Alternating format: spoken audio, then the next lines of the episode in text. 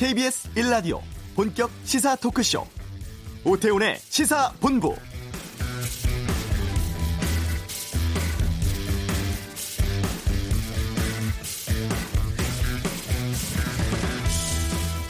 (6년) 만에 한반도를 관통하는 태풍 쏠릭이 지금 제주에서 전남 해안 쪽으로 북상하고 있습니다.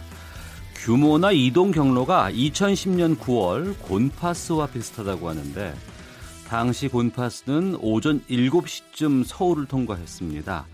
아침 출근 시간대 강풍이 최고조였고 때문에 쓰러진 가로수가 도로를 가로막고 단전으로 지하철 운행이 중단되는 등 큰 혼란이 있었죠. 당시에는 통행 제한이라든가 출근, 등교 지연 등의 조치가 미흡해서 피해가 더 컸습니다. 예상보다 천천히 올라오고 있다고 합니다. 오늘보다 내일이 더 걱정인데요. 설마 하지 마시고 철저한 대비 또 준비해 주시길 바랍니다. 저희 KBS도 32시간 재난 특보 체제로 운영하고 있습니다. 오태훈의 시사본부 실시간으로 태풍 관련 기상 정보 알려드리고 태풍 피해 우려 지역 연결해서 현지 상황 살펴보겠습니다. 비자림 숲을 지나는 도로 확장 공사를 두고 제주도에서 논란이 일고 있습니다. 김정환 기자의 핫뜨는 청원에서 살펴보겠습니다. 2부에선 전국 현안을 두고 펼치는 전직 의원들의 빅매치 각설하고 코너 준비되어 있고요.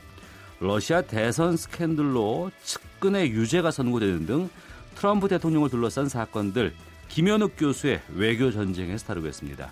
KBS 라디오 오태훈의 시사본부 시작합니다.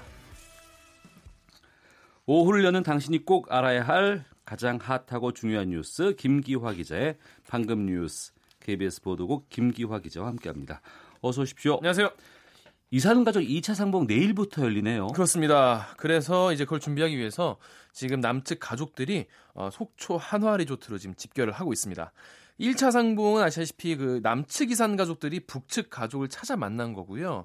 2차 상봉에서는 북측에서 어, 상봉을 신청해서 선정된 이산 가족 어, 83명이 남측 가족 300 337명을 만나게 됩니다. 네. 아, 남측 이산 가족들은 오늘 오후에 등록 절차를 하고요. 방북 교육을 받습니다.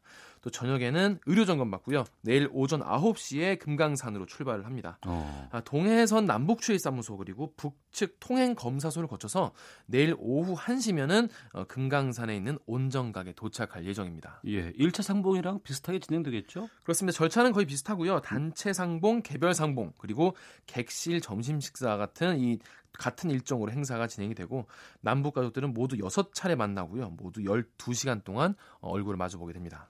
태풍 올라오는데 별 문제 없을까요? 네, 안 그래도 지금 지금 쏠릭이 영향을 줄 것으로 보여가지고 지금 예. 정부도 대책 마련에 나섰는데요.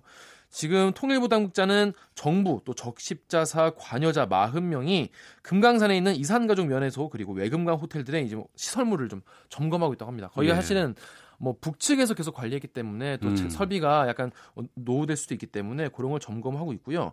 또 고령의 이산 가족들이 많지 않습니까? 네. 이분들이 이동을 하시거나 버스에서 내리거나 할 때 강풍이 불거나 이러면 또 넘어질 수도 있고 하니까 그런 거를 좀 더 세심하게 챙기겠다고 밝혔습니다. 알겠습니다. 어, 판사 뒷조사라든가 재판 개입에 연루된 혐의 받고 있는 네. 이규진 전 양형위원회 상임위원 네. 검찰에 소환했네요. 그렇습니다. 어, 소환해서 조사를 지금 하고 있고요. 네. 이전 상임위원은 이 고, 고법 부장 판사급입니다. 그래서 음. 지금까지 소환된 전현직 판사 중에서 가장 어, 최고위직이라고 볼 수 있습니다. 어, 이전 상임위원은 판사 뒷조사를 하라고 지시하고 또 관련된 문건들을 대거 삭제하는 데 관여한 혐의를 받고 있습니다. 그러니까 앞서서 조사를 받았던 판사가 있었는데 네. 이규진 전 상임위원이 시켰다. 이렇게 해서 다시 부른 거 아니에요? 지금? 그렇습니다. 지난번에 뉴스 전해드렸는데요. 앞서 검찰 조사를 받았던 김민수 부장판사가 이 법원 행정처를 떠나면서 자기 컴퓨터에 있는 파일 2만 4천여 개를 지우지 않았습니까? 근데 이게 어, 검찰에 가서 밝힌 게 이전 상임위원이 시켜서 했다. 지시였다. 이렇게 진술을 했습니다. 그래서 이제 소환 조사를 하고 있는 거고요. 검찰은 또 비슷한 시기에 다른 심의관의 컴퓨터에서도 이전 상임위원의 지시로 문건들이 대거 삭제되는 정황을 확인을 했습니다. 아, 이전 상임위원은 또 이 헌법재판소에 파견 나간 최모 부장판사로부터 헌재 내부 기밀을 전달받아서 임종헌 전 법원행정처장에게 아, 저 차장에게 전달한 혐의도 받고 있습니다. 이뿐이 아니고요. 검찰은 이전 상임위원이 헌재 재판관들의 평의 내용 그리고 박근혜 전 대통령의 탄핵 심판 당시에 헌재 소장이 했던 비공개 발언 등도 전달을 받은 것으로 어, 파악을 하고 있습니다. 네. 어, 검찰은 이전 상임위원회 상대로 제기된 의혹에 대한 조사 그리고 그러면 이전 상임위원은 그러면 누가 시켜서 했는지 음. 이에 대한 윗선까지도 조사하고 있습니다. 예. 어제였습니다. 허익범 특검은 수사 기간 연장 신청 안 하기로 이제 발표를 했어요. 네. 이 야당이 요구한 특검이었는데 야당들 입장 밝혔다고요. 그렇습니다. 아무래도 좀 부정적인 반응이 나올 수밖에 없을 텐데요. 자유한국당 김성태 원내대표가 어, 오늘 국회에서 열린 비상대책회의에서 어, 드루킹 특검이 수사기간 연장하지 않기로 한 데에 대해서 국정감사 그리고 국정조사를 통해서 드루킹 게이트의 진실을 밝혀내겠다 이렇게 밝혔어요. 그러니까 특검 수사만으로는 충분하지 않다는 입장인 것 같은데 어, 드루킹 일당 그리고 문재인 정권의 핵심 참모들이 댓글 조작을 해서 민주주의를 훼손한 것을 모두 아는 사실이다 라면서 초동 수사를 부실하게 한 이주민 경찰청장을 유임시키고 특검까지 무력화시킨 대단한 그런 정권이다 라면서 특검이 나약한 모습을 보였다고 하더라도 모든 의혹이 결코 끝날 수는 없다라고 밝혔습니다. 이 바른미래당의 김관영 원내대표도요. 오늘 국회에서 열린 원내 대책 정책 회의에서 더불어민주당은 향후 어, 제, 드루킹 재판 과정에 침묵해라 라면서 민주당이 그동안 보여준 특검에 대한 외압 이것만 가지고도 충분히 민주주의를 흔드는 행동이었다면서 이 사법부에 대한 압박까지 나중에 하면 음. 철저한 진상 규명을 바라는 국민들의 서리빨 같은 저항에 직면할 것이다라고 경고했습니다. 네. 어, 정부 여당이 내년 일자리 예산안 역대 최고치로 늘린다고요. 네, 아무래도 지금 일자리 문제가 심각하기 때문에 이에 대한 어, 저, 정책도 역대 최고로 할 수밖에 없겠는데요. 어, 김동연 경제부총리가 오늘 국회에서 열린 2019년 예산안 다, 당정 협의에 참석해서 고용과 소득 분배 지표 악화 등 우리가 직면한 문제를 해결하기 위해서 재정이 적극적인 역할을 해야겠다라고 밝혔습니다.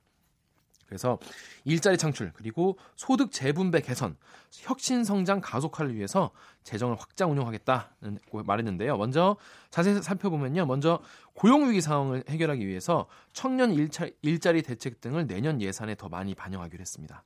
어, 데이터 인공지능 등 8대 선도 사업에 5조 원 이상을 투자하고요. 연구개발 예산을 20조 원 이상으로 확대하기로 했습니다. 어린이집 보조교사 15,000명 확대하고 이 서, 사회 서비스 일자리를 늘리는 방향으로 정책을 추진하기로 했습니다. 그리고 또 이 기초생활보장 수급자 대상 장애인 연금을요. 월 30만 원으로 조기 인상하고 저소득층의 구직을 촉진하는 수당을 신설해서 예산에 200억 원 반영하기로 했습니다. 아울러 내년 예산으로 이 경로당 냉난방비 그리고 양곡비를 지원하고 예비군 동원 훈련을 가게 되면 받는 보상비도 두 배 인상해서 3만 2천 원 주기로 했습니다. 네. 통계청 조사 결과가 나왔는데 가계 소득이 양극화가 계속되고 있다고요. 그렇습니다. 아무래도 이런 수치가 계속 나오기 때문에 김동연 경제부총리도 지금 이렇게 재정 정책을 내놓고 있는 것 같은데요. 통계청이 고, 통계청이 공개한 소득 하위 20%의 올 2분기 어, 월 평균 소득이 132만 5천 원입니다. 1년 전에 비해서 7.6%나 감소한 어, 수치입니다. 예. 그리고 2분기를 기준으로 하면은 역대 가장 큰 감소폭이라고 합니다. 반면 상위 소득 20%의 소득은 913만 5천 원입니다. 10.3%나 오히려 늘어났어요. 음. 이것도 역대 최대폭. 그러니까 가난한 사람은 더 가난해지고 네. 어, 돈이 많은 사람은 더 돈을 많이 버는 수치가 가장 늘어난 건데 가계 가구 소득액을 단순 비교하면은 6.9배, 어, 가구 원수까지 고려한 균등 균등화 어, 처분 가능 소득물을 비교해도 그러니까 가구 수를 감안해도 5.23배나 차이가 납니다. 이렇게 이거 지금 균등화 처분 가능 가능 소득 배율이 5.95배로 사상 최악을 기록했던 1분기보다는 조금 나아졌지만은 네. 2분기 기준으로 따지면은 2008년 이후에 가장 안 좋은 수치라고 합니다. 음. 하위 가구의 소득 감소, 근로소득과 사업소득이 각각 15.9%, 21%나 줄어든 영향이 큰 것으로 보입니다. 예, 알겠습니다. 김기화 기자와 함께했습니다. 고맙습니다. 고맙습니다. 자, 이 시각 교통 상황 듣겠습니다. 교통정보센터의 박소영 리포터입니다. 태풍 쏠리기 북상함에 따라 고속도로에서도 차량 통행 제한을 검토하고 있습니다. 10분 동안 평균 풍속이 초속 21m를 넘으면 모든 차량의 통행 제한이 검토되고 있고요. 트레일러 등 높이가 높은 차량의 통행은 전면 제한됩니다. 또 교량 위에서 10분 동안 평균 풍속이 초속 25m 이상일 경우에는 모든 차량의 통행이 전면 통제되니까요. 계속해서 태풍 특보에 귀를 기울이시는 게 좋겠습니다. 국내선 여객기는 저녁 7시까지 계속 결항될 것으로 예상돼 미리 확인을 해보셔야겠고요. 지금 도로 상황은 호남 선 지선 논산 쪽으로 북대전 부근에서 사고가 있었습니다. 갓길로 옮겨서 이처리 작업을 하고 있고 중부 내륙간 고속도로 창원 쪽으로 칠서 휴게소 부근에서도 승용차 관련해 사고가 있었는데요. 2차로를 막고 이처리 작업을 하고 있습니다. 광주 원주간 고속도로 원주 쪽으로 초월 부근에서 작업을 하고 있어서 뒤로 2km 구간이 밀립니다. KBS 교통정보센터였습니다. 우리나라 자연재해 피해액의 60%를 차지하는 태풍. 태풍이 오기 전 지붕과 창문, 간판을 단단히 고정하고 막힌 배수구는 뚫어놓습니다. 또 하천 근처에 주차된 자동차는 안전한 곳으로 옮깁니다. 태풍주의보가 발표되면 저지대와 상습 침수지에선 대피를 준비하고 감전 위험이 있는 전신주와 가로등, 신호등에는 가까이 가지 않습니다. 태풍 경보 때는 안전을 위해 집안에서 머물면서 모래주머니 등을 이용해 물이 넘쳐 흐르는 것을 막고 지하나 붕괴 우려가 있는 노후주택의 주민은 안전한 장소로 대피하는 게 좋습니다. 태풍이 지나간 후 침수된 집에 들어갈 땐 환기부터 시키고 전기, 가스, 수도시설은 전문 업체가 안전성을 확인한 후에 사용해야 합니다. 재난재해 예방 KBS 라디오가 함께합니다.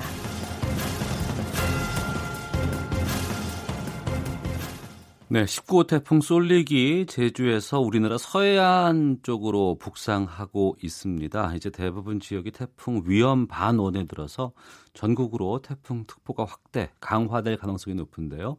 지금 태풍 경보는 제주와 전라남도에 내려져 있습니다. 바다 쪽도 마찬가지고요.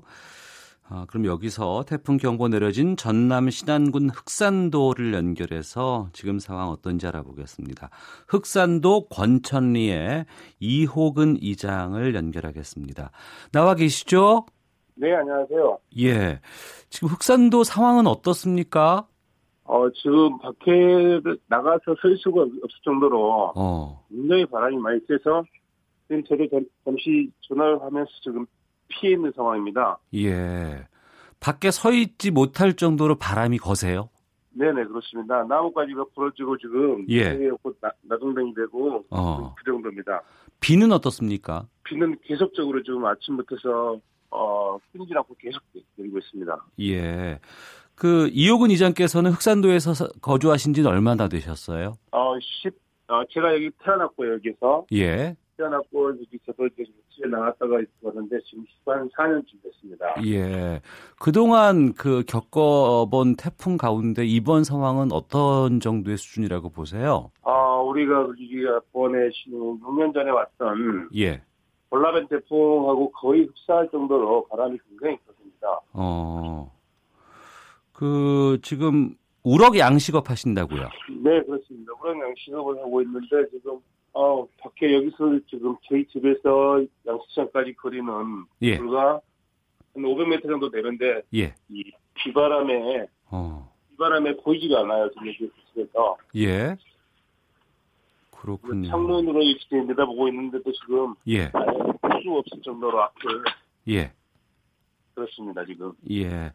그 태풍 온다는 걸 미리 알고 계셨을 것 같고 양식장 피해가 크지 않도록 여러 가지 준비를 하셨을 것 같은데 어떤 대비를 하셨는지도 좀 알려주시겠어요? 네, 그렇죠. 저희들이 또 양식장을 육상으로 고치를 할 수 없으나 바다에서 어, 앙카를 놔가지고 예.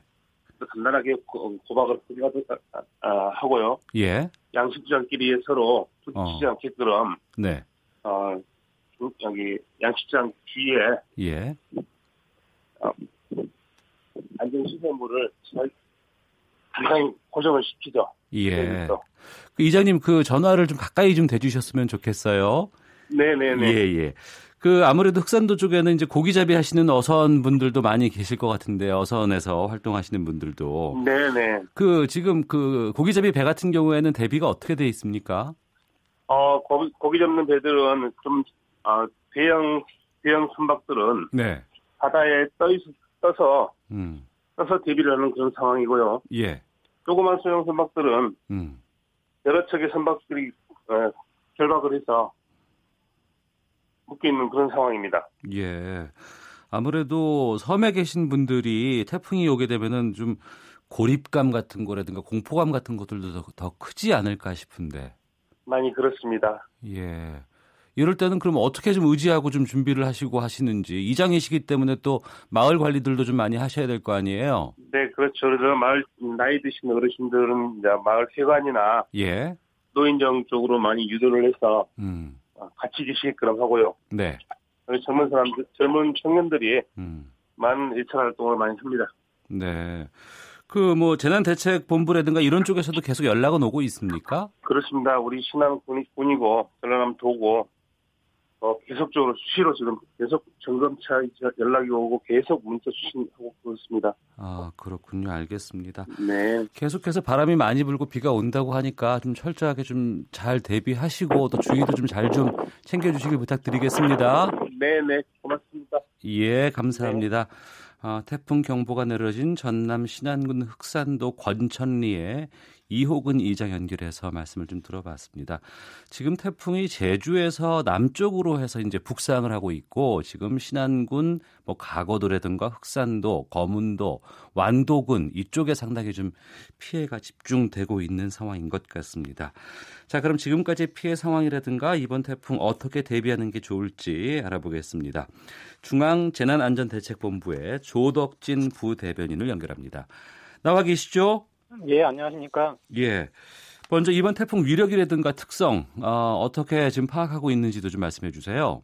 예, 지금 태풍 경로에 대해서는 미리 좀 많이 알고 계실 텐데요. 네. 이번 태풍이 현재 시점에서는 크기는 중형이고 음. 강도는 강한 태풍을 유지하면서 올라오고 있습니다. 네. 근데 이번 태풍의 특징이 좀 강풍을 강한 바람을 동반하고 있다는 유독 크게 동반하고 있다는 게 가장 큰 특징으로 볼 수 있겠고요. 어. 지금 올라오는 속도가 되게 느리게 올라오고 있거든요. 예. 그래서 이제 이 속도도 유지될 경우에는 지금부터 우리 육지까지 이동을 하면서 음. 좀 피해를 주는 시간대가 좀 더 길어지지 않을까 해서 걱정을 하고 있습니다. 네. 그래서 저희 정부에서도 잠시 전에 문재인 대통령님 주재로 그 태풍 대처 상황 범정부 긴급 점검회의를 가졌거든요. 네. 그래서 이제 중앙 재난안전 대책 본부를 2단계로 좀 격상해서 음. 정말로 인명 피해가 최소화되도록 총력 대응하자는 그런 하고 이제 각 부처나 지자체 재난 대책 현장 이제 대책을 하고 있는 거를 좀 공유를 하고 논의를 했습니다. 네. 현재 현재 태풍의 특징을 보면 지난 2010년 제15 태풍 곤파스와 또이 2012년 제15 태풍 볼라스 볼라벤과 특징이 좀 유사하거든요. 네.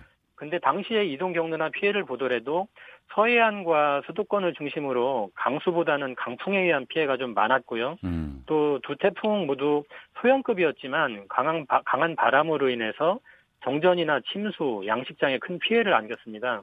이런 태풍 이번에 태풍 쏠릭 역시 이사 유사한 경로로 이동 중에 있기 때문에 그리고 이제 비슷, 비슷한 결과가 올 수 있어서 저희가 더 각별히 주의를 하고 있습니다. 네.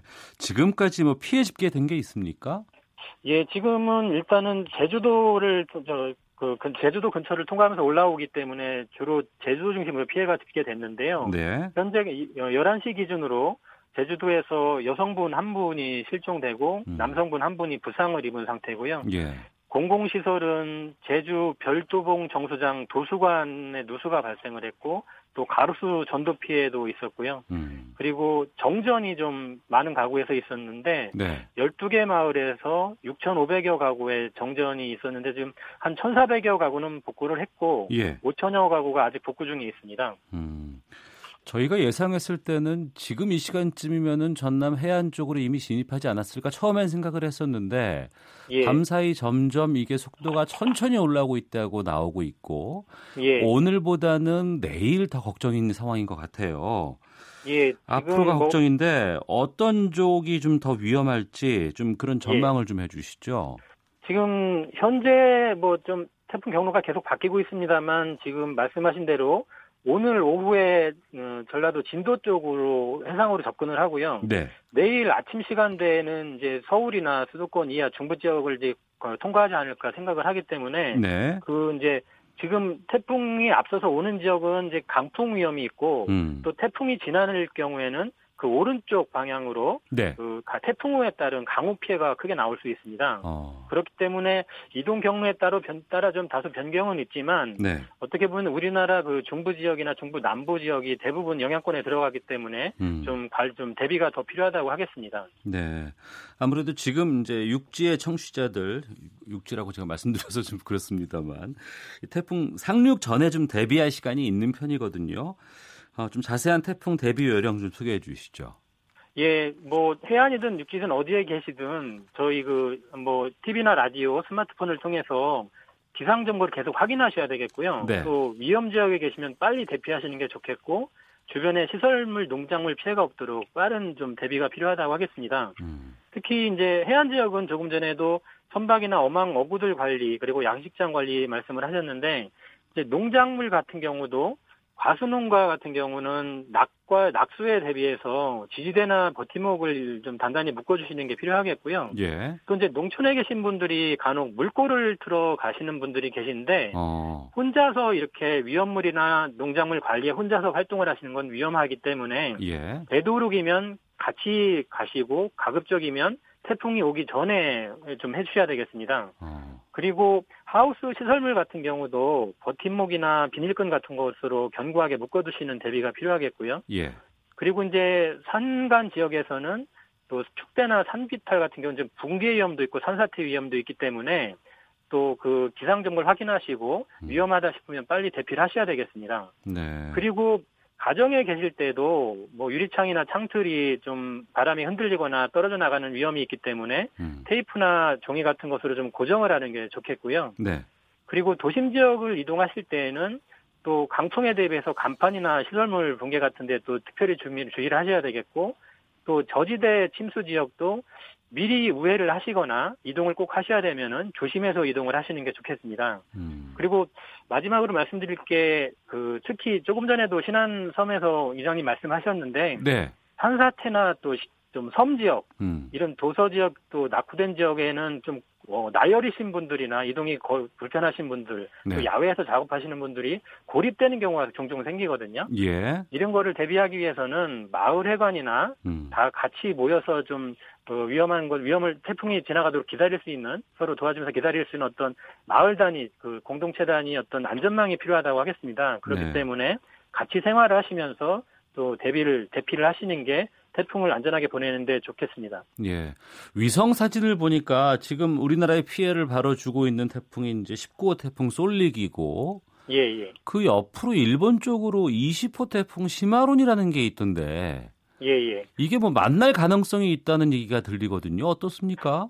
아, 잠시 전에 대통령님 주재 회의 때 그 얘기가 나왔었는데요. 예. 지금 이제 20호 태풍이 늦게 올라오고 있지만 어. 이동 속도나 이 그 이동 거리는 더 짧습니다. 예. 그래서 기상청 전망에 따르면 20, 20호 태풍이 더 빠르게 동해 쪽으로 이동할 것 같고요. 음. 이제 또 19호 태풍 어, 솔릭은 네. 천천히 이동을 하고 있기 때문에 두 태풍이 좀 만날 가능성은 좀 높지 않다, 낮다. 어. 그렇기 때문에 두 태풍이 그렇게 큰 영향을 줘서 더 좀 피해가 악화될 가능성은 좀 낮다는 쪽으로 아까 의견이 논의가 있었습니다. 예, 알겠습니다.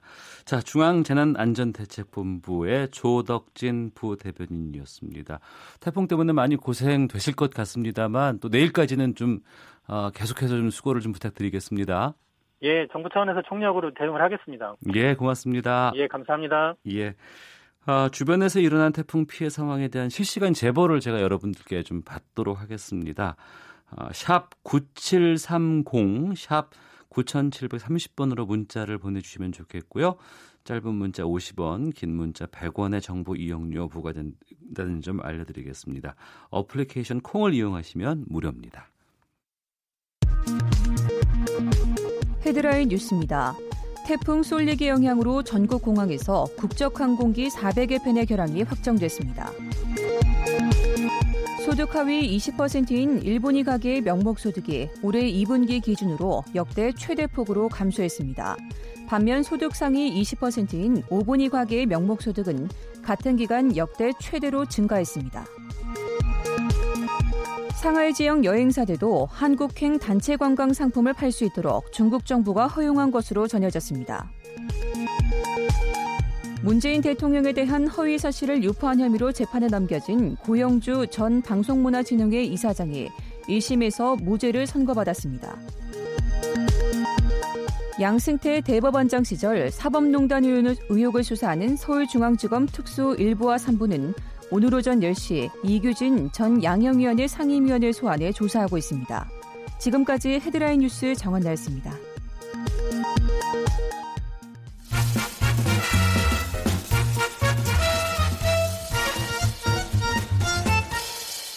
오태훈의 시사 본부. 국민청원 게시판을 통해서 국민의 시각으로 한국 사회를 살펴보는 시간입니다.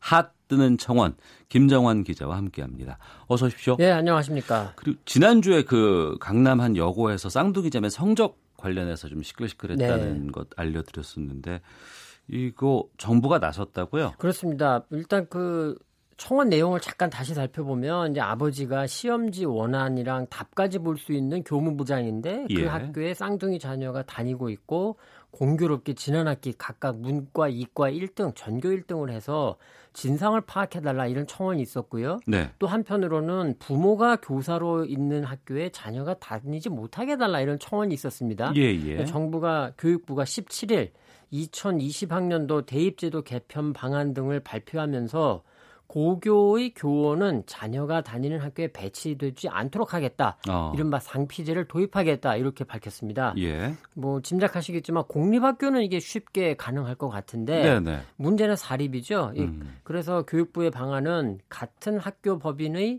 다른 학교로 그 엄마나 아버지 교사를 음. 보내거나 네. 아니면 그게 어려울 경우에는 공립학교의 교사와 1대1로 자리를 바꾸거나 음. 뭐 그것도 여의치 않으면 별도의 인건비를 지원해서 기간제 교사를 사립학교에 보내겠다. 어. 이런 방안을 검토하고 있다고 합니다. 예. 현재 각 시도 교육청은 올해 말까지 인사 규정을 고치고 음. 내년 3월 1일자로 인사를 적용하겠다는 건데 네. 다만 예외는 있습니다. 뭐 농촌이나 어촌이나 산촌 같은 음. 그런 좀 특수성이 있는 곳은 뭐 부모와 자식이 같은 학교에 다니는 걸 허용하겠다 이런 입장입니다. 네. 경기, 세종, 대구, 울산교육청은 말씀하신 상피자를 지금 운영하고 있고 그렇습니다.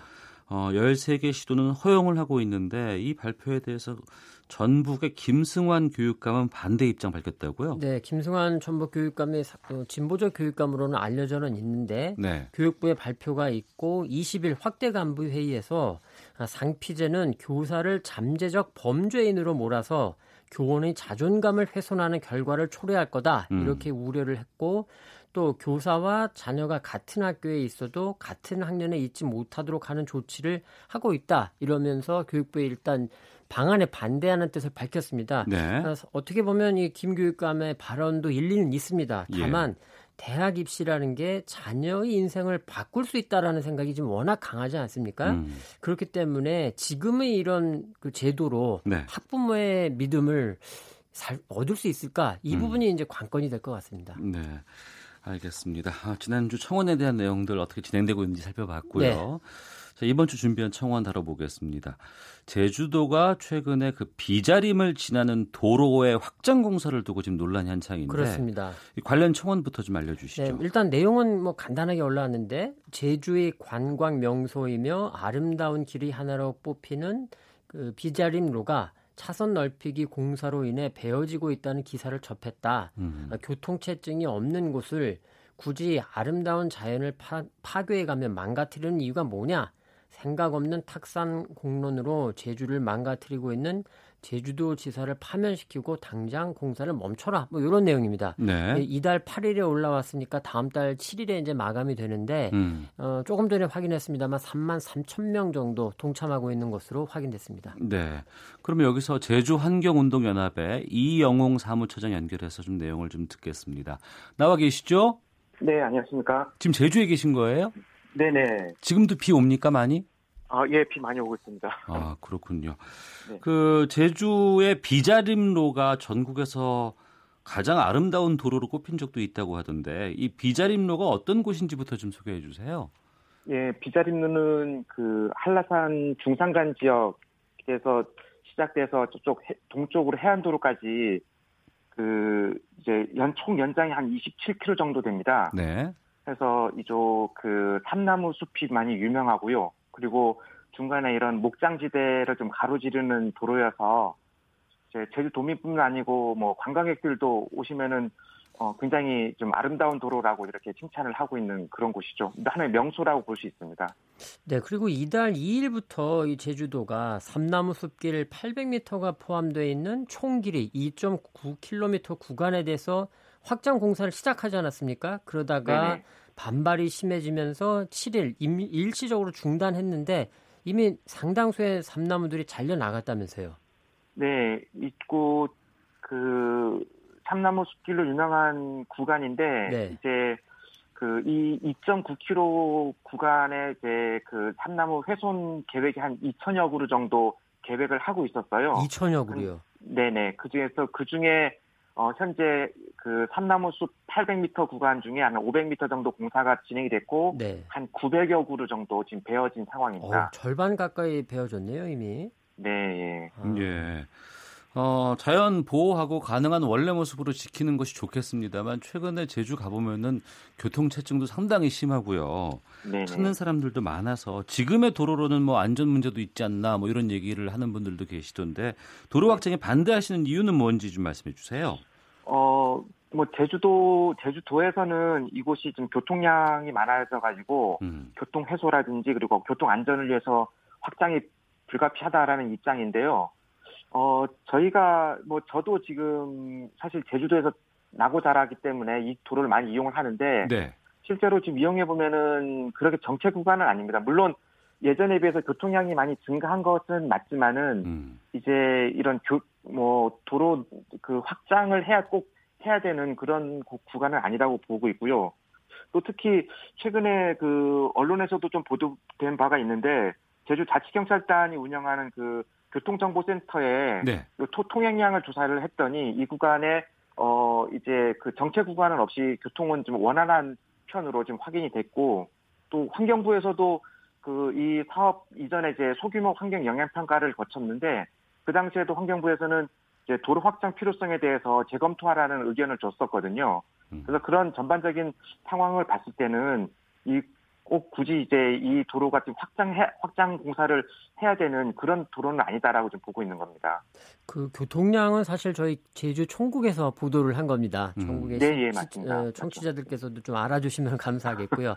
근데 사실 보면 2010년에도 비자림로의 다른 구간을 또 확장하고 직선화하려고 했다가 그때는 무산이 됐었는데 네. 이번엔 좀 상황이 다르다. 왜냐하면 해당 지역 주민들이 생명권 보장을 요구하면서 강하게 요구하고 있다 이런 얘기도 들리더라고요.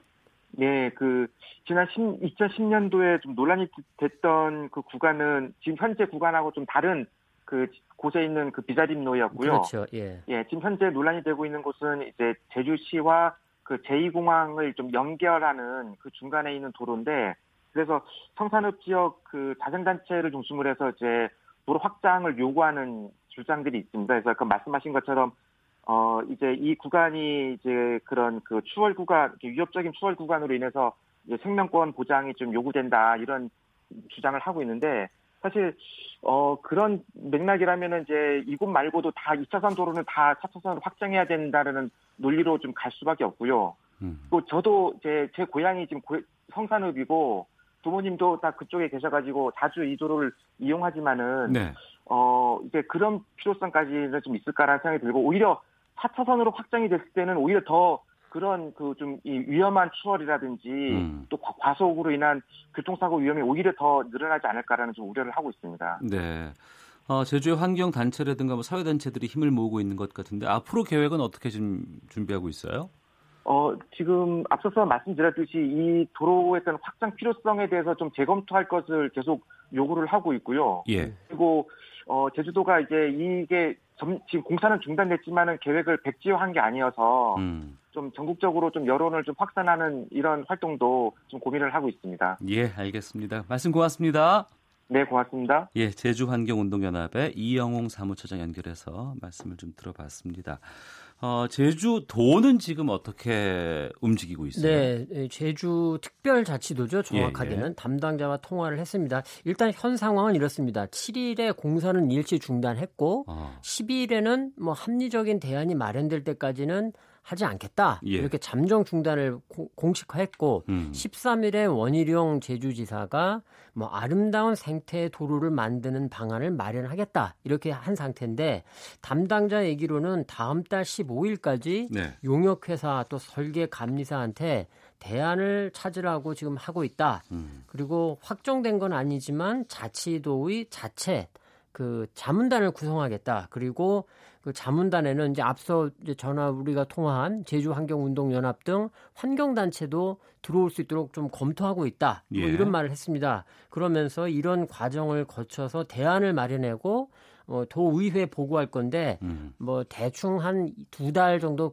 걸릴 거다. 그런데 이제 중요한 건 그럼 대안이 뭡니까 했을 때 삼남의 훼손을 최소화하는 방안이다. 지금 음. 이렇게 말씀하셨습니다. 그 얘기는 의견을 많이 듣고 공사는 계속 하겠다는 뜻 같은데요. 그렇습니다. 이게 왜냐하면 왜 그러신가요? 물어봤는데 국토부의 승인을 받은 이 도로 관리 계획에 따른 공사라 어. 이거를 포기를 하면 네. 다른 네. 공사를 하는데 차질이 우려된다. 예. 그리고 앞서 잠깐 얘기 나왔습니다만 어, 3개 읍면 주민들이 이 음. 이번 사업에 굉장히 그 강하게 요구하고 있어서 네. 사실 이게 뭐 전면 백지화라든지 이렇게까지 음. 가기에는 부담이 크다 이렇게 전하더군요. 아무리 승인된 곳이라고는 하지만 또 국토 계획에 따라서 간다고는 하지만 앞서서 말씀하신 것처럼 교통량 같은 것들을 좀 철저히 조사했다 그러면은 미연에 좀 막을 수도 있지 않았을까 싶은 그러니까 생각이 그런 들거든요. 부분이 사실 제주 특별자치도가 약간 좀 의견이 또 다릅니다. 어. 그 지금 시민단체 뭐 환경단체 좀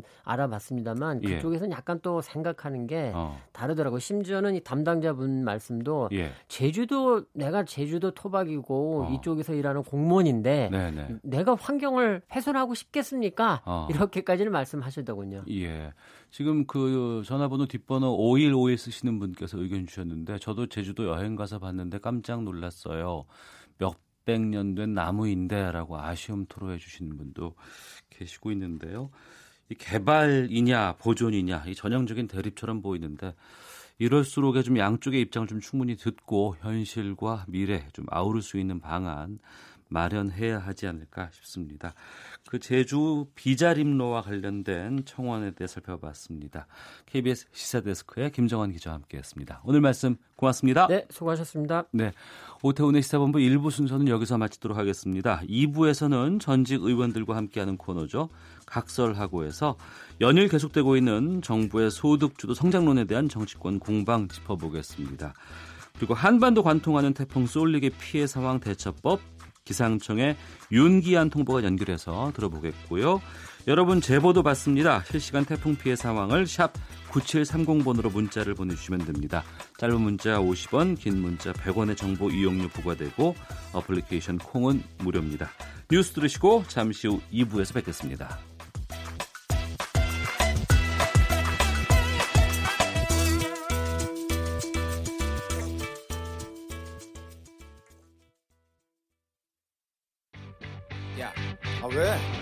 시간에 뭐하냐? 자야지. 야 그러지 말고 이거 한번 들어봐. 아 뭔데? 지금 당장 라디오를 켜봐. 나른한 오후 깨울 시사 토크쇼. 모두가 즐길 수 있고 함께하는 시간. 유쾌하고도 신나는 시사 토크쇼. 오태훈의 시사본부 첫 약을 잘못 써서 나라 경제가 병들었는데 여전히 진단에 변화가 없습니다. 국회 기획재정위 차원의 소득주도 성장의 문제점과 개선 방안에 대한 청문회 개회를 요청합니다. 다소의 시간을 고통스럽지만 인내해야 할 것입니다. 이는 단순한 정책의 변경이 아니라 경제 패러다임의 변화이고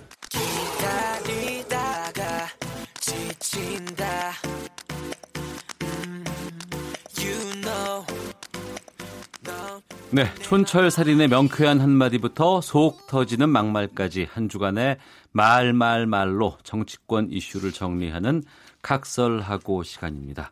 더불어민주당의 최민희 전 의원, 자유한국당의 김용남 전 의원 두 분과 함께합니다. 두 분 어서 오십시오. 네, 안녕하세요. 안녕하세요. 예.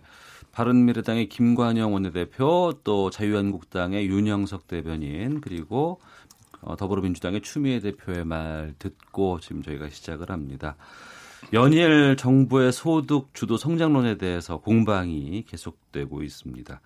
야권은 경제 라인의 국회 청문회를 요구하고 있고 여당은 전 정권에서 허약해진 경제 체질 개선 위해서는 정책 지속적으로 해야 한다 이런 입장인데 어떻게 보실지 먼저 김영남 의원께서 말씀해 주시죠.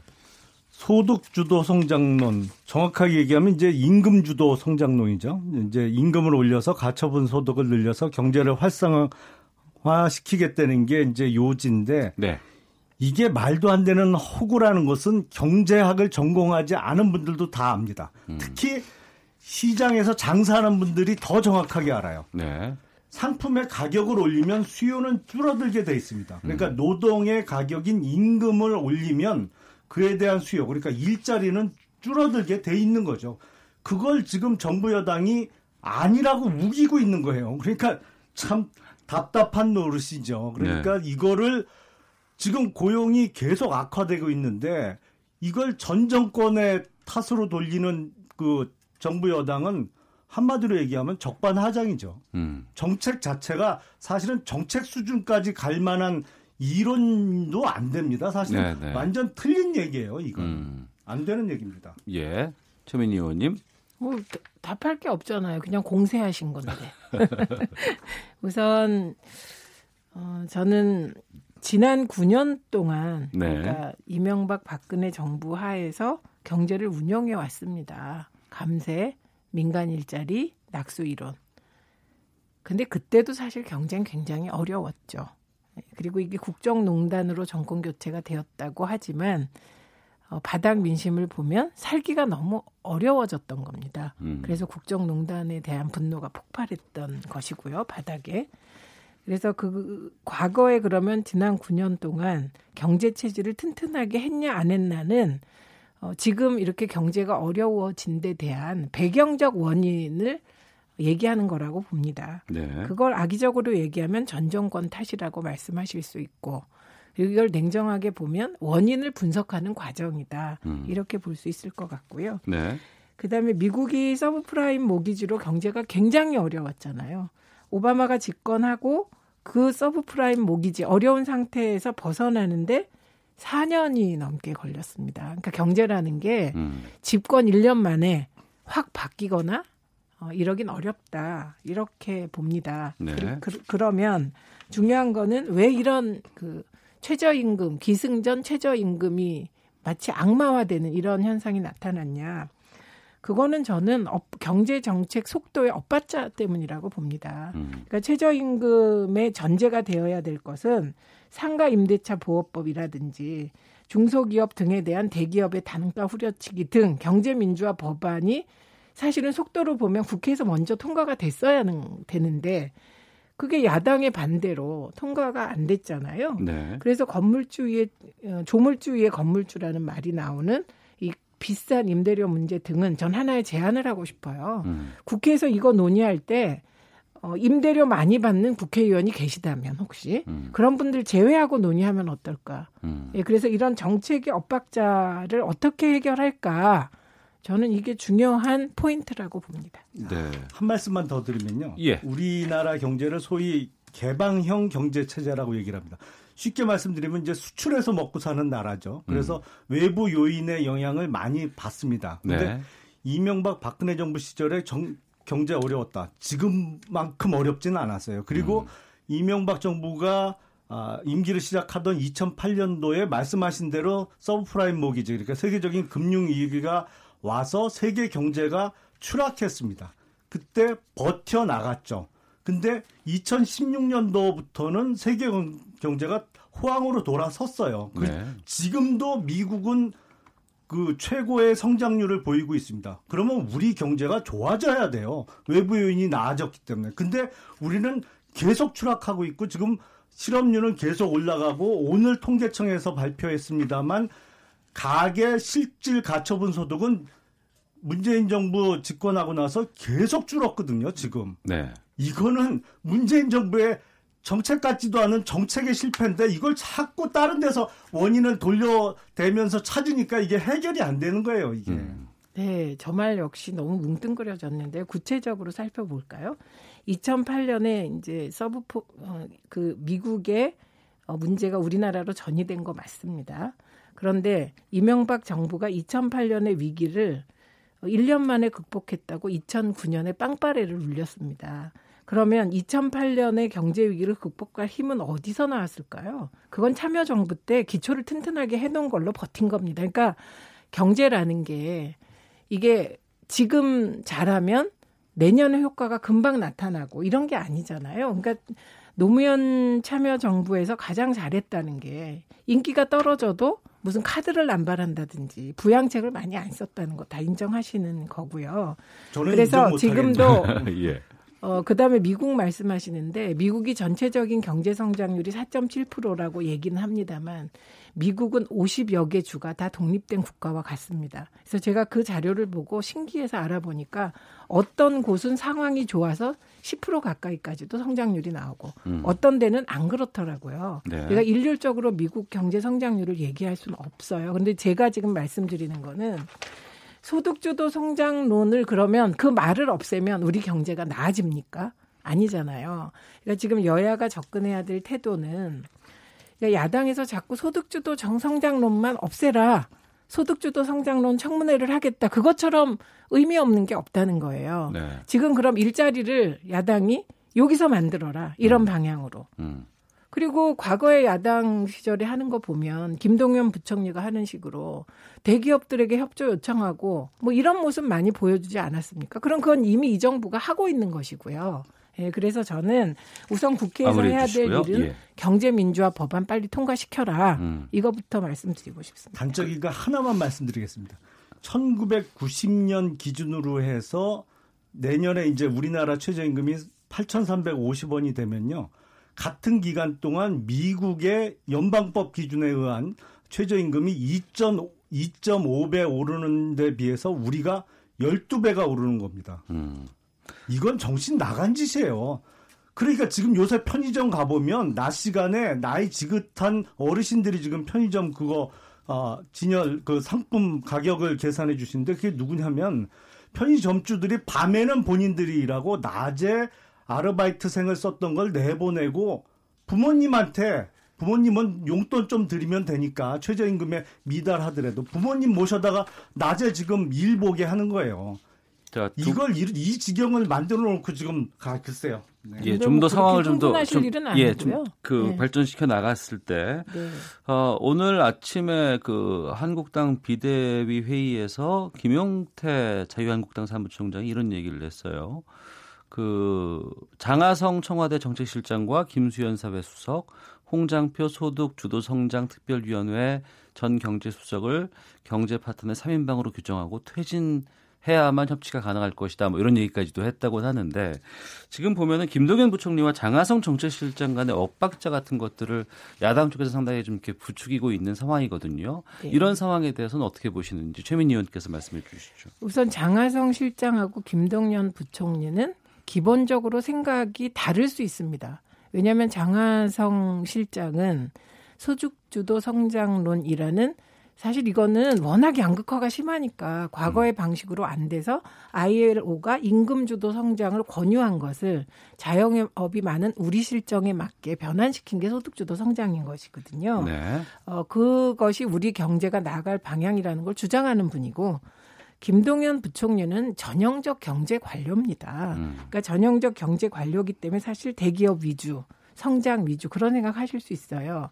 그러니까 대통령께서는 어, 소득주도 성장이라는 게 지금 새로운 길이잖아요. 워낙 네. 양극화에 대한 안이 없으니까 새로운 길을 가면서 김동연 부총리로 어, 과거의 현실 반영할 것을 반영해 가겠다는 건데 어, 지금 시기는 둘이 엇박자다 뭐다 이게 중요한 거 아니고요. 네. 국민을 기준에 놓고 둘이 엇박자가 나면 국민만 손해고 국민만 어렵잖아요. 음. 그래서 일자리를 어떻게 만들 것인가 를 머리를 맞대고 논해야 되고 지금 갈등할 때가 아닙니다. 갈등이 네. 표출되어서도 안 되는 때라고 보고요. 그러나 김동연 부총리 말을 주목할 필요가 있습니다.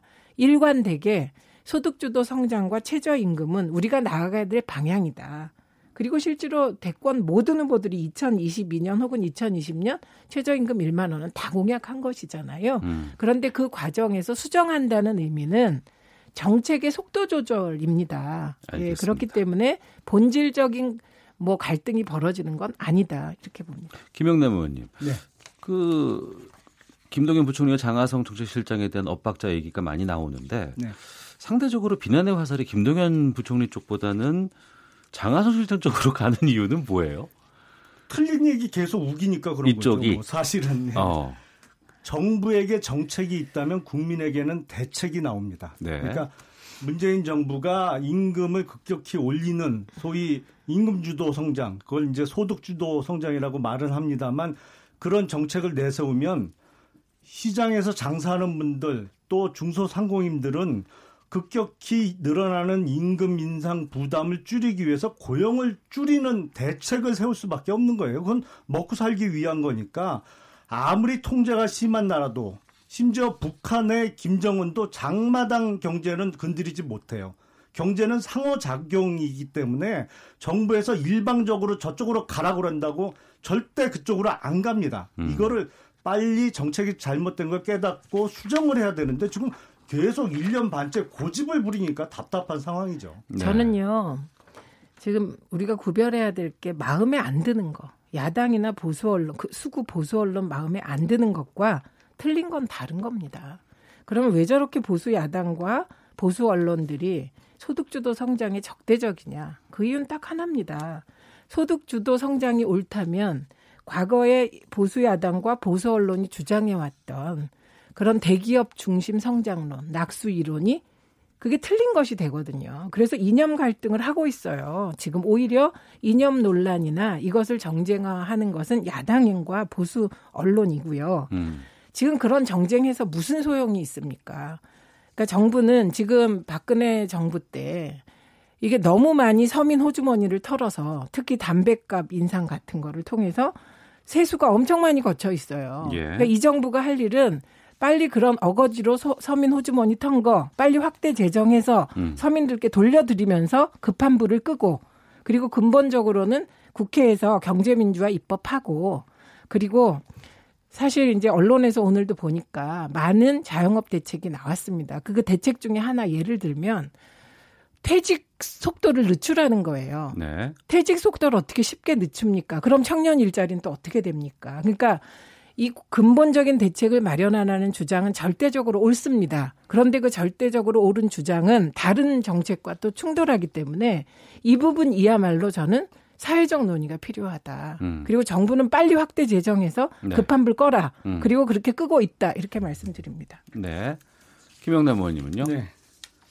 뭐 이제는 편의점주 같은 중소 상공인들까지 적폐 세력으로 모시는 것 같은데 지금 네? 정부에서 어떤 지원책을 마련하겠다고 지금 연일 발표를 하고 있습니다만 우리 속담에 왜 병 주고 약 준다는 얘기가 있잖아요. 근데 이거는 임금의 급격한 인상이라는 독약을 매겨놓고 지금 해독제 주겠다고 하는 거예요. 근데 그 음. 해독제로 100% 해독이 절대 안 되거든요. 그러니까 뭐 죽는 시기를 조금 늦출지는 모르겠습니다만 무슨 카드 수수료 얘기하고 임대료 얘기하시는데 장사해 보세요. 제일 무서운 건 물론 임대료 부담도 크죠.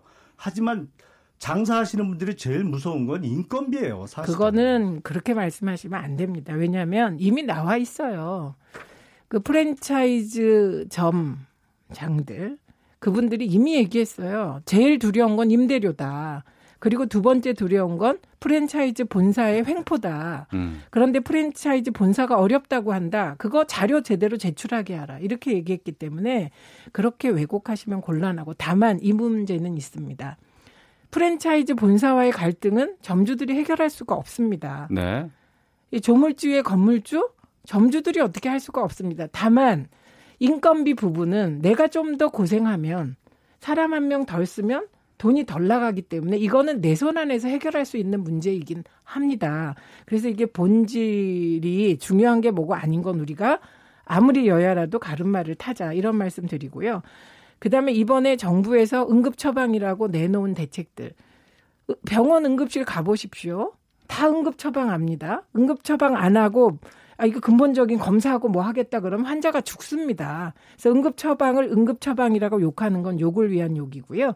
이번에 나온 것 중엔 진짜 고민을 많이 한 것들이 있더라고요. 예를 들면 어 점심 식사 시간에 식당 주변에 어, 주차 단속 안 하겠다. 음. 이런 건 정말 제가 지역 다니면서 너무나 많이 제안 받은 내용들이 이번에 들어가 있어서 정부가 고민은 하고 있다. 네. 이게 더 잘 되게 하려면 야당이 더 좋은 안을 내서 어, 지지받으시면 될 것 같습니다. 네, 김영남 의원님 마지막 발언 해주시죠. 아, 오늘 얘기 나누다 보니까요. 이게 소득주 성장론 수정이 어려울 것 같아요. 민주당의 예. 분위기상. 그러니까 음. 지금 뭐 주차 단속 안 하는 거 그리고 자영업자들 세무 조사 그 유예하는 거를 대책이라고 지금 정부에서 발표하고 있는데 자영업자들 목소리를 한번 들어보세요.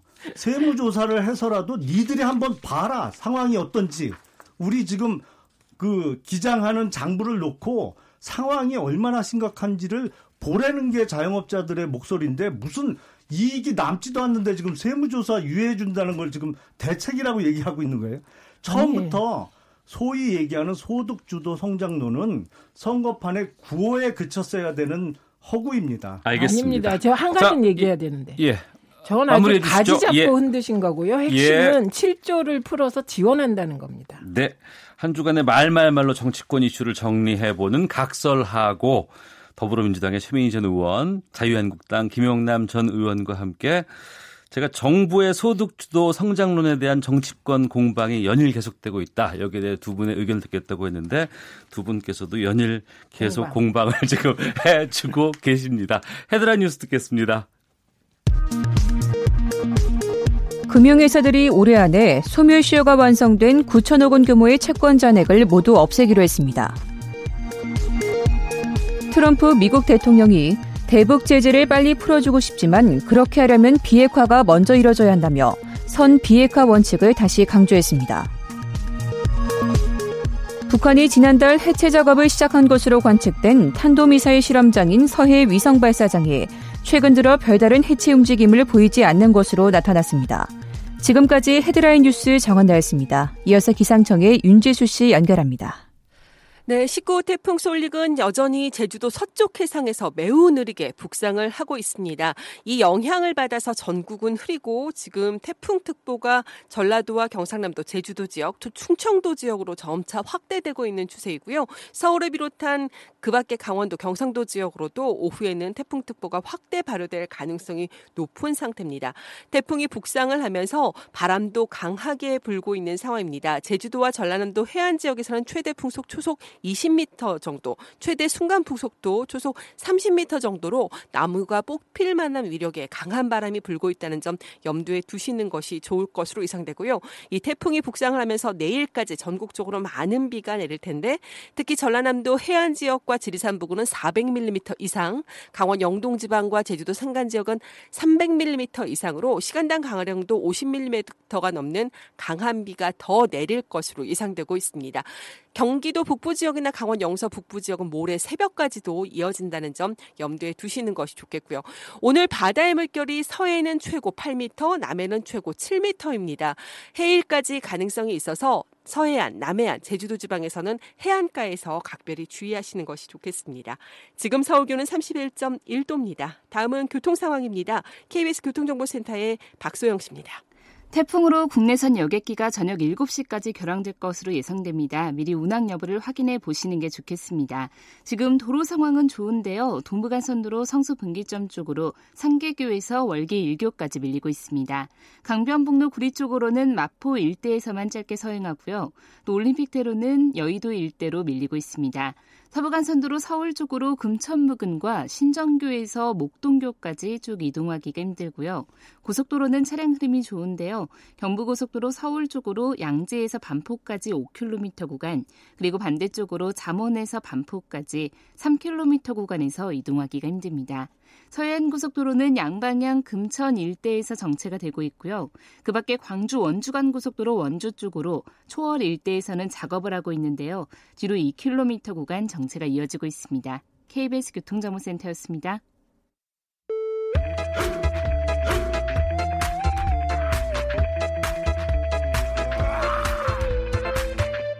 오태우래 시사 본부.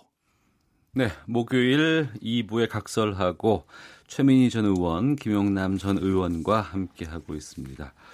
아, 각기의 당내 문제 좀 짚어보겠습니다. 먼저 종반전으로 치닫고 있는 민주당 전당대회. 각 후보들이 자신들에게 유리한 여론조사 결과를 가지고 자신이 1위라고 주장을 하고 있는데 25일이니까 이번 주 토요일이잖아요. 네. 어. 예측 판세는 어떻게 분석하세요? 판세는 처음부터 끝까지 별로 바뀐 게 없다고 합니다. 어. 네, 제가 그 여론조사 전문 기관에 알아보니, 그러니까 제가 말씀드리는 여론조사 전문 기관은 선관위에 등록한 등록할 수 있는 여론조사를 한 쪽입니다. 음. 김영남 의원께서는 예. 예 어떻게 보세요? 이 민주당의 전당대회. 뭐 남의 잔치에 뭐 원래 남의 잔치 할 말이 많아요. 아니 자유로우시잖아요. 아니 글쎄요, 뭐 예상대로 되지 않을까요? 그게 음.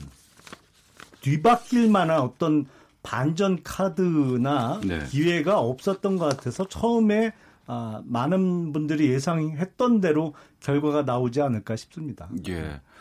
백승주 의원이 이제 그제 나오셨어요. 예. 여러 가지 얘기를 하다가 자유한국당에서 보시는 좀 유리한 쪽은 누구를 선택하시겠어요? 그랬더니 김진표 후보를 찍어서 말씀해 주시던데요. 그러니까 자유한국당이 지지하는 후보. 네, 네. 네. 아, 물론 그건 이제 백승주 의원의 개인적인 의견이신 거예요. 그거는 좀 복선이 깔린 얘기 같고요. 네. 사실은. 복선이요? 예. 그러니까 정말 어 누가 됐으면 한다 그러면 꼭 그 사람을 응원하는 얘기를 던지지는 않거든요. 그러니까 뭐 아, 정치판에서 한 두 번 세 번 꼴수 있는 예, 얘기일 예, 수 뭐 있다. 그래서 그 다 100% 받아들이면 안 될 것 같고. 최민희 의원께는 이 질문을 드릴게요. 친문 표심이 구심점을 잡지 못하고 있는 참 안개 속의 분위기다. 이번 당대표 선거가. 여기에 음. 대해서는 어떻게 보세요? 안 그럴 겁니다.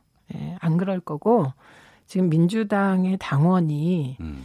어, 이게 되게 탄탄한 당원입니다. 그리고 네. 온라인 입당법을 제가 대표 발의한 이후에 들어온 당원들이 한 40% 50% 되세요. 음. 근데 그분들은 문재인 대통령을 지키겠다는 강력한 의지로 네. 들어온 분들이기 때문에 진짜 상상 이상으로 음. 깨, 깨어 있는 시민들이십니다. 네. 그래서 과연 지금 이 시기에 민주당에 무엇이 필요한가? 문재인 정부 성공을 위하여 그런 냉정한 판단을 하고 계신데 어, 그게 이제 조금 판단에 바이어스가 끼는 현상들이 나타나고 있어서 네. 지금 내부를 이렇게 그잘 알지 못하면 음. 막 그런 표면적으로 막 그 혼란스러운 부분이 크게 보이겠지만 네. 실제로 만만치 않습니다. 게다가 45%의 결정권을 가진 대의원들은요. 음. 어떤 경우는 수십 년간 민주당 당원이셨던 분들이고 예. 그러니까 각 지역을 지키는 분들이기 때문에 음. 그 웬만한 언론 보도나 어떤 일시적인 흐름에 안 흔들리십니다. 그래서 예. 이미 정해져 있다 표심은 음. 그런데 그것이 헷갈리게 보일 뿐이다 이렇게 말씀드립니다. 예. 처음에 시작할 때만 해도 송영길 후보 같은 경우에는 세대 교체, 뭐 김진표 후보는 경제, 뭐 이해찬 후보 같은 경우에는 뭐 체제 안정 뭐 이런 얘기들 많이 나왔었는데 그 이후의 상황들은 좀 여러 가지 다른 얘기들이 좀 많이 나와서 좀 당황스럽기도 했었는데 전당대회에 문재인 대통령이 나올 것이다라는 전망이 있어요? 만일 나오신다면 음. 지금 이제 이렇게 보면 지금 말씀하셨듯이 뭔가 이렇게 좀 이렇게 분열이 보이잖아요. 예. 그러니까 아마 분열을 딛고 통합하자는 메시지를 음. 주시게 되지 않을까. 만일 나오신다면. 예. 네, 그렇게 생각합니다. 알겠습니다. 김영남 의원께는 자유한국당 분위기 좀 짚어보도록 하겠습니다. 김성태 원내대표가 갑작스럽게 통합 보수야당 건설 카드를 꺼내 들었습니다. 예. 이 시점에서 김 원내대표가 이 발언을 한 속내는 무엇일까요?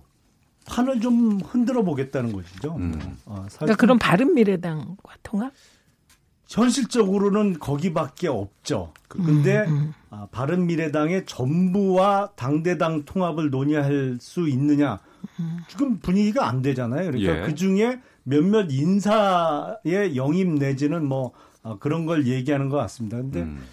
아시다시피 이제 김성태 원내대표는 한번 탈당을 했다가 복당을 했잖아요. 예. 그러니까 아, 지금 늦추고는 있습니다만 적어도 내년 초에는 전당대회를 치러야 되는데 네. 지금 이 상태로 전당대회를 치르기보다는 뭔가 좀 판을 흔들어서 변화를 준 상태에서 뭐 본인이 출마를 하던 아니면 본인이 다른 후보를 밀던 그래서 뭔가 변화하는 상황을 만드는 카드로서 이제 아, 뭐 보수 야당 통합 이런 얘기를 꺼내고 있는 것으로 보입니다. 예. 그 바른미래당도 지금 이제 전당대회 앞두고 있는 상황이고 당 대표 선출 지금 하고 여러 가지 이제 준비 중인 예. 상황인데 또 후보 간에 또 그런 입장도 다를 거 아니에요.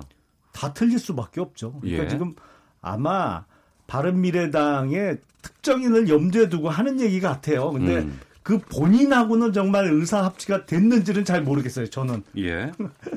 뭐 음. 누구라고 말씀 안 드려도 짐작은 대충 하실 텐데. 예. 그 본인이 결심을 쓴 건지 뭐 음. 정치권에 이런저런 소문은 있습니다만 음. 당장 뭐 올해 안에 가시화될 수 있는 그런 얘기는 아닌 것 같아요. 예. 최민희 의원께서 보시는 지금의 그 자유한국당과 바른미래당의 관계라든가 또 바른미래당의 전당대회 이건 어떻게 보세요? 뭐 그 그게 이제 정계 개편입니다. 그 네. 자유한국당과 바른미래당 관계는 그건 지켜봐야 될 것 같고요.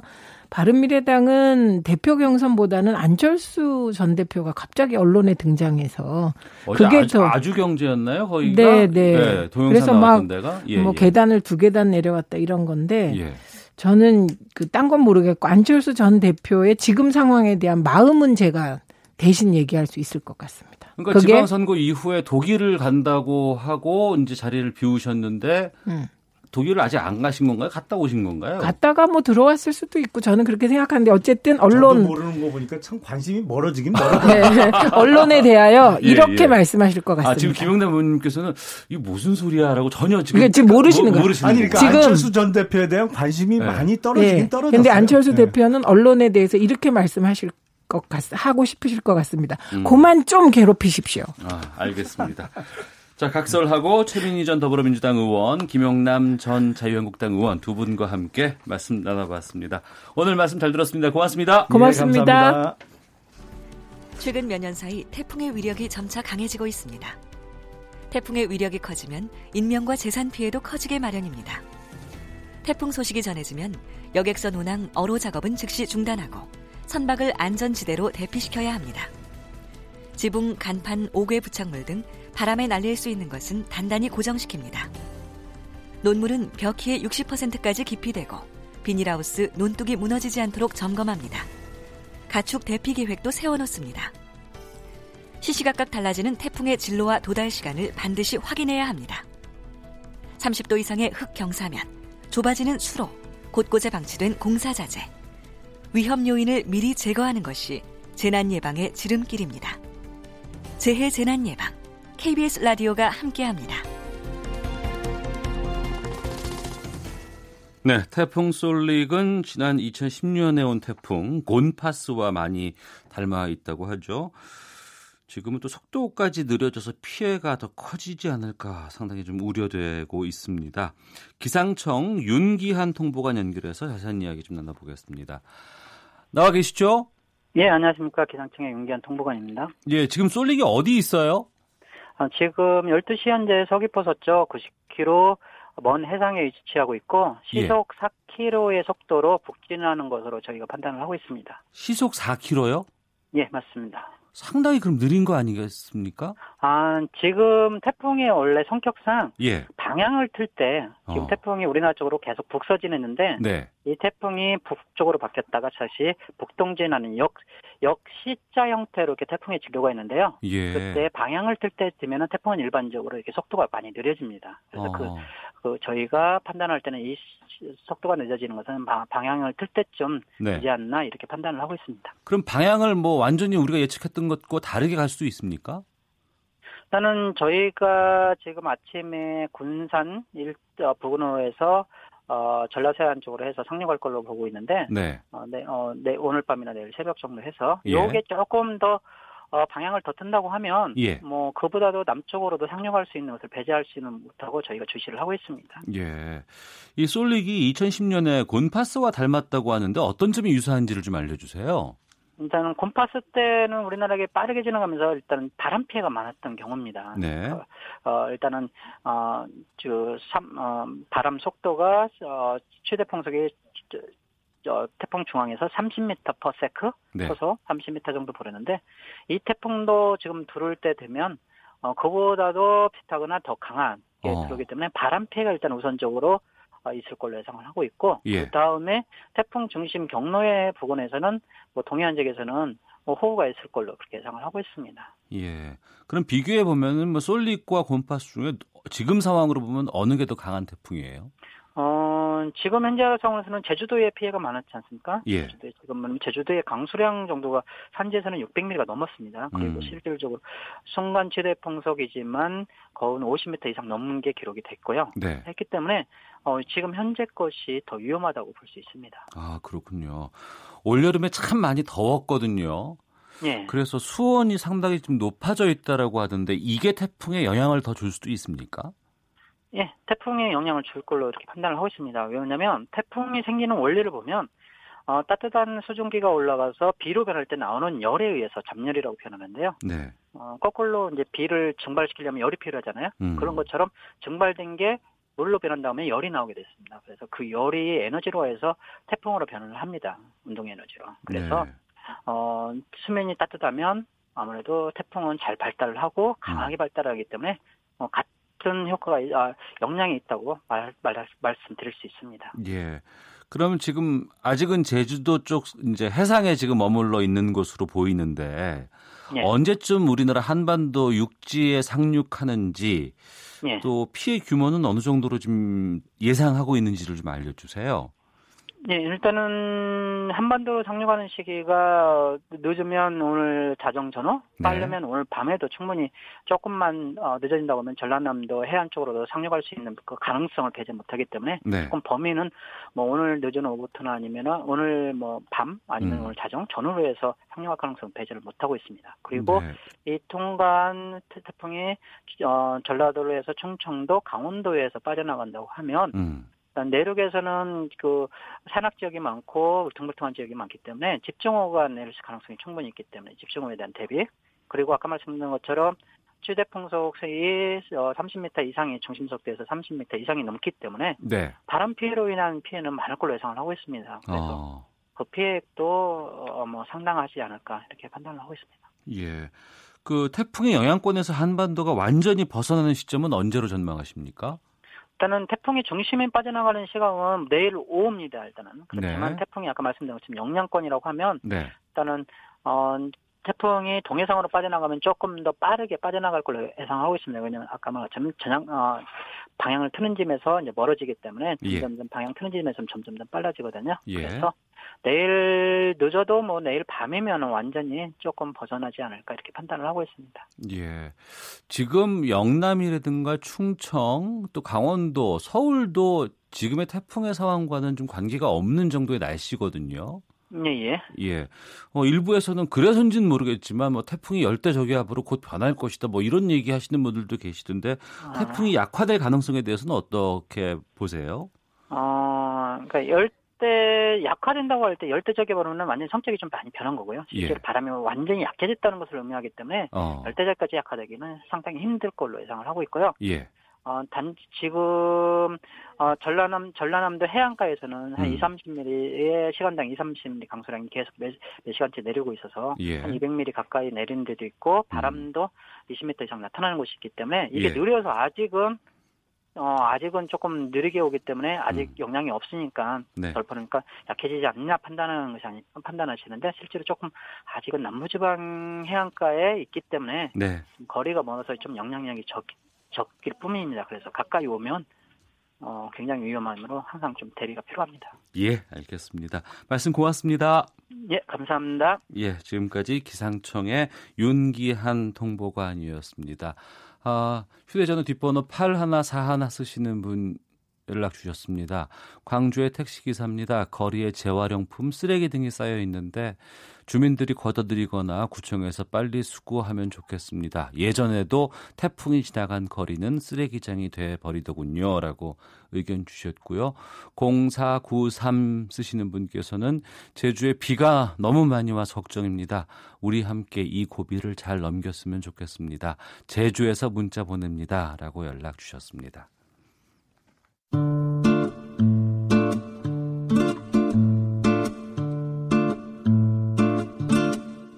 오태훈의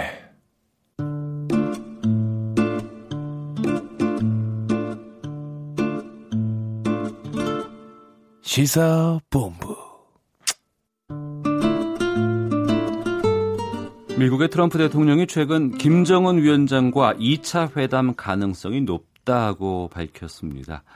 아, 이번 주부터 새롭게 시작하는 코너입니다. 코너명은 김현욱 교수의 외교전쟁, 국립 외교원 김현욱 교수와 함께합니다. 어서 오십시오. 네, 안녕하십니까? 예. 어, 트럼프 대통령이 김정은과 2차 회담 가능성을 언급했는데 이거는 일정 정도 협상이 진행됐다고 봐도 되는 걸까요? 뭐 진척이 되고 있다고 봐야 되겠죠. 근데 말하는 걸로 봐서는 아직까지 협상이 끝나지는 않았고 네. 어, 북한과 만나고 싶다는 그런 뉘앙스를 자꾸 보이고 있거든요. 음. 압박도 하면서 뭐 사이가 좋다 이런 얘기도 하고 있고 그래서 아직까지는 뭐 북미 간의 폼페이오가 평양을 가면 북미 간에 어느 정도의 딜이 만들어질 거다라는 그런 완성된 그 청사진은 아직 나오지는 않은 것 같아요. 아, 가봐야 할수 있다. 폼페이오가. 가봐야 할 수 있다 보다 그 전에 가도 될 만 하겠다 하는 정도의 합의점을 가지고 가겠죠. 예. 이번에도 아무런 그 개런티 없이 갔다가 어, 빈손으로 왔을 오면... 경우에는 예, 예. 국내적으로 트럼프 정부는 그렇지 않아도 지금 국내적으로 위기 상황이 자꾸 돌출적으로 나오고 있는데 네. 그런 상황에서 또 빈손으로 돌아왔다 이거는 국내적으로 파장이 크겠죠. 음. 그거는 북한에게도 안 좋을 수 있고 그래서 이번에는 결과를 예단할 수 있을 정도의 어느 정도 합의점이 이끌어지지 않으면 폼페이오 방북은 이루어지지 않을 것이다. 이렇게 봅니다. 핵심은 이건 것 같습니다. 북한에 있는 뭐 핵무기, 핵시설의 리스트를 내놔라. 이거 하고 종전선언 해달라. 이 부분인 것 같은데 네. 일부에서는 이게 너무나 좀 이렇게 치열하게 부딪히고 있다 보니까 뭐 낮은 수준의 뭐 리스트, 낮은 수준의 뭐 종전 선언 아니면은 뭐 체제 안전 보장 뭐 아니면 대북 제재 해제 이렇게 또 얘기가 나오던데 그게 가능할까요? 낮은 수준이라는 게? 글쎄 뭐 이론적으로는 가능하죠. 그 예를 들어서 지금 당장 그 미국이 원하는 거는 신고부터 핵폐기까지 그 긴 단계 중에 일단은 신고를 하라는 건데 예. 신고의 대상도 핵 시설도 있고 무기도 있고 물질도 있고 이렇게 쪼갤 수가 있거든요. 그렇죠. 미사일도 있을 네. 거고. 근데 예. 최근에 나오는 그 보도들을 보면 북한이 핵 시설 가동을 동결했다, 중단했다 이런 얘기도 나오고 있고 음. 또 며칠 전에 노동신문 나온 거 보면 그 뭐랄까요 비밀리에 숨겨둔 핵 시설은 없다는 식으로 주장을 하고 있기 때문에 네. 과연 그렇다고 한다면은 북한이 신고 검증으로 들어가는 그러한 단계별 그 핵폐기 그 중에 어떤 신고라는 초기 단계 대신에 핵시설 동결로서 뭔가 미국과 그 딜을 하려고 하는 것이 아니냐 이런 추측도 나올 수 있고요. 예. 그래서 그 기존에 주, 그 요구했던 초기 단계의 핵 폐기 단계가 이루어지지 않고 지금 말씀하신 것처럼 뭔가 낮은 수준의 딜이 이루어지는 것이 아니냐 음. 이러한 추측도 나오곤 있는데 네. 글쎄 그건 좀 가봐야 될 것 같아요. 아직까지는 미국과 북한이 서로가 원하는 것을 이루기 위해서 계속 협상을 마지막에 하고 있고 예. 이게 좀 빨리 진척이 되면 8월 말 늦으면은 9월 초에도 방북할 가능성이 있다고 보거든요. 네. 그래서 한번 좀 두고 봐야 될 것 같습니다. 예. 그 두고 보는 구체적인 결과를 봤을 때요. 트럼프 대통령과 그 김정은 위원장 간에 서로가 만족할 만한 성과를 폼페이오의 방북에서 나왔을 때 그건 어느 정도라고 보세요? 지금 상황에서는 종전선언과 핵신고 어. 제출 그 두 개가 교환이 되면은 양측이 뭐 원하는 것을 얻었다고 할 수 있겠죠. 근데 문제는 뭐냐면 북한은 핵신고를 제출을 하고 싶어 하지 않아요. 네. 그러니까 자국이 가지고 있는 소위 그 벌거벗겨지는 그러한 단계를 시작을 하고 싶지 않거든요. 핵신고 음. 제출하게 되면 그걸 가지고 미국은 아주 재빠르게 자기가 가지고 있는 첩보에 비교를 해서 뭐가 사실이고 사실이 아니다를 판단할 거고 네. 사실이 아닌 부분에 있어서는 사찰 단이 들어가서 어디를 사찰하고 검증할 것인가 사찰 검증의 계획까지 재빨리 세울 것이고 아. 그렇다고 하면은 북한 입장에서는 어, 체제 보장이라는 것을 완전히 얻지도 않았는데 그러네요. 사찰 단계까지 확 진전이 돼 버린다는 거에 대해서 상당히 우려를 할 거란 말이에요. 예. 그래서 그렇게 신속하게 비핵화 단계가 진전이 될 수 있는 신고부터 북한은 상당히 꺼리낌이 있고 그리고 상당히 음. 그 쉽게 주지 않으려고 하고 있는 그런 기싸움이 계속 유지되고 있는 거죠. 그런 반면에 또 트럼프 대통령 같은 경우에는 11월 중간 선거 전에 어 미국 내에서라도 어 그래 트럼프가 외교적으로 이 정도의 성과는 거두고 있구나라는 것들을 좀 보여주고자 하는 마음이 좀 클 것 같거든요. 네, 지금 말씀하신 것처럼 미국 여론이 트럼프가 이번에 과연 해낼까? 지난번에 못했기 때문에 이번에도 못하면 반대 여론이 또 상당히 좀 높아질 거고 음. 그 최근에 그 트럼프의 어떤 그 뮬러 특검 이 그 수사한 결과 토대로 해가지고 두 측근 트럼프의 두 측근 유죄 판결을 받았어요. 네. 한 명은 그냥 자백을 해버리고. 음. 그러니까 지금 미국 내에서는 그 트럼프의 탄핵 가능성, 그러니까 중간 선거 이후에 민주당이 당그 다수당이 될 경우에 탄핵 가능성까지 벌써 얘기가 오고 가고 있기 때문에 네. 이걸 극복하려고 하고 있는 그 어떤 그 정책적인 묘안을 계속 생각하고 있을 거란 말이에요. 음. 첫 번째는 지금 뭐 중국 때리기입니다. 무역 전쟁을 해서 중국을 확실하게 과거 대통령들이 못했던 중국 때리기와 중국 부상 막기를 확실하게 트럼프가 하고 있다. 네. 그리고 과거 미국 정부들이 하지 못했던 북한 핵 아, 문제 해결을 북한과의 대화를 통해서 해결하고 있다. 음. 이두 가지를 보여주는 게 아마 트럼프로서는 국내 정치적인 문제 해결을 위해서 가장 중요하게 생각하고 있을 거다 생각합니다. 예. 그 방금 말씀해 주신 그 뮬러 특검에 대해서 좀 여쭐게요. 그러니까 트럼프 선거 캠프의 매너포트 선대본부장이 이제 유죄 판결을 받은 거고요. 네. 맞습니까? 네.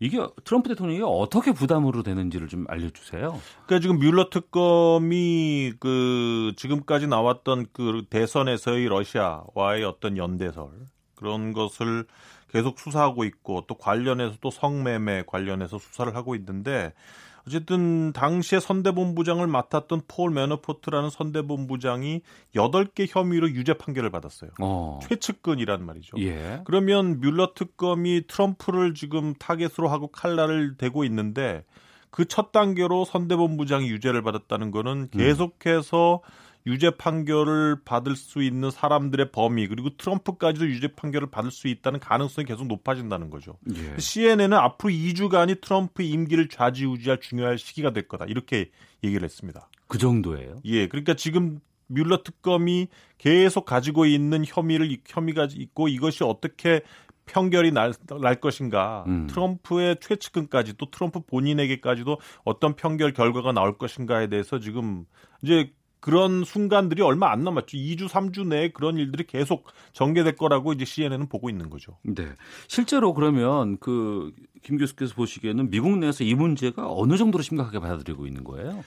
글쎄, 근데 뭐 국가의 반역 행위라든지 아주 중대한 그러한 범죄 행위가 아닐 경우에는 탄핵 심리 요구를 할 수 없게 되어 있거든요. 네. 그러니까 그리고 지금 대통령은 현직이기 때문에 형사 기소되지는 않고. 어. 근데 지금 국민들이나 의회에서 볼 때는 대선에 러시아가 연계돼 가지고 개입을 했다는 거는 중대 반역죄로 보고 있는 거예요.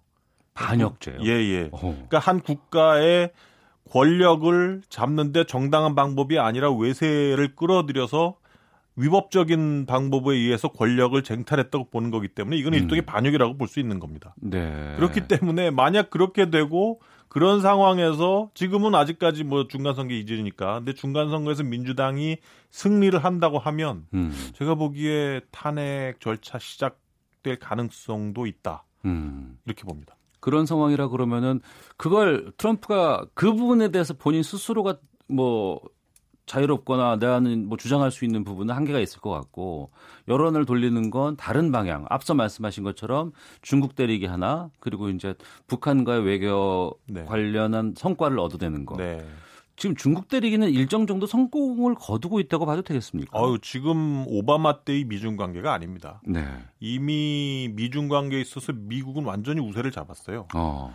그 중국 때리기에 대해서 작년만 해도 트럼프가 좀 머뭇머뭇거렸거든요. 네. 왜냐하면 때리면 미국도 타격이 크다는 그러한 저희도 그 여러 번 지적을 네. 했었어요. 네, 예, 네. 예.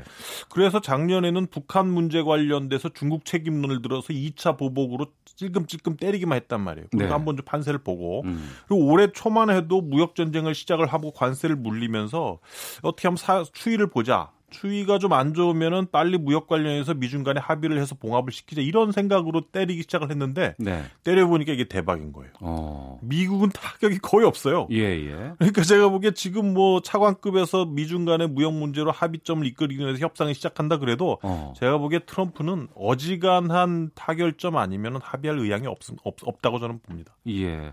그런 상황이라 그러면 트럼프를 지지하는 측에서는 그 부분을 많이 좀 부각시키겠군요. 그렇죠. 지금 중국을 확실하게 때려주고 있다. 중국의 부상을 확실히 막아주고 있다는 그러한 측면에서는 음. 미국 내 상당히 대부분의 국민들이 트럼프에 대해 지지 의사를 보낼 겁니다. 왜냐하면 지금 미국 내는 오바마 8년 동안 겪었던 중국으로부터의 그 수치스러운 그렇게 당한 것에 대해서 상당히 기분이 나쁘고 네. 중국을 하여튼 손을 봐야 된다는 게 들끓고 있었거든요. 어. 예.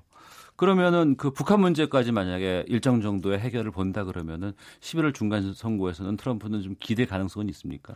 그러니까 지금 한 45%까지 올라왔다 그래요. 예. 그러니까 트럼프 입장에서는 어쨌든 자신이 탄핵될 수 있는 가능성을 막기 위해서 공화당 승리 쪽으로 만들려고 음, 하겠죠. 알겠습니다. 국립외교원의 김현욱 교수였습니다. 말씀 고맙습니다. 감사합니다. 예, 역대급 태풍 솔릭 북상하고 있습니다. 금요일 내일 아침 시간대에 서울과 수도권 통과할 것으로 예상되고 있으니까요. 더 단단히 대비하시길 부탁드리겠습니다. 오태훈이었습니다. 내일 오후 12시 20분에 다시 찾아오겠습니다. 안녕히 계십시오.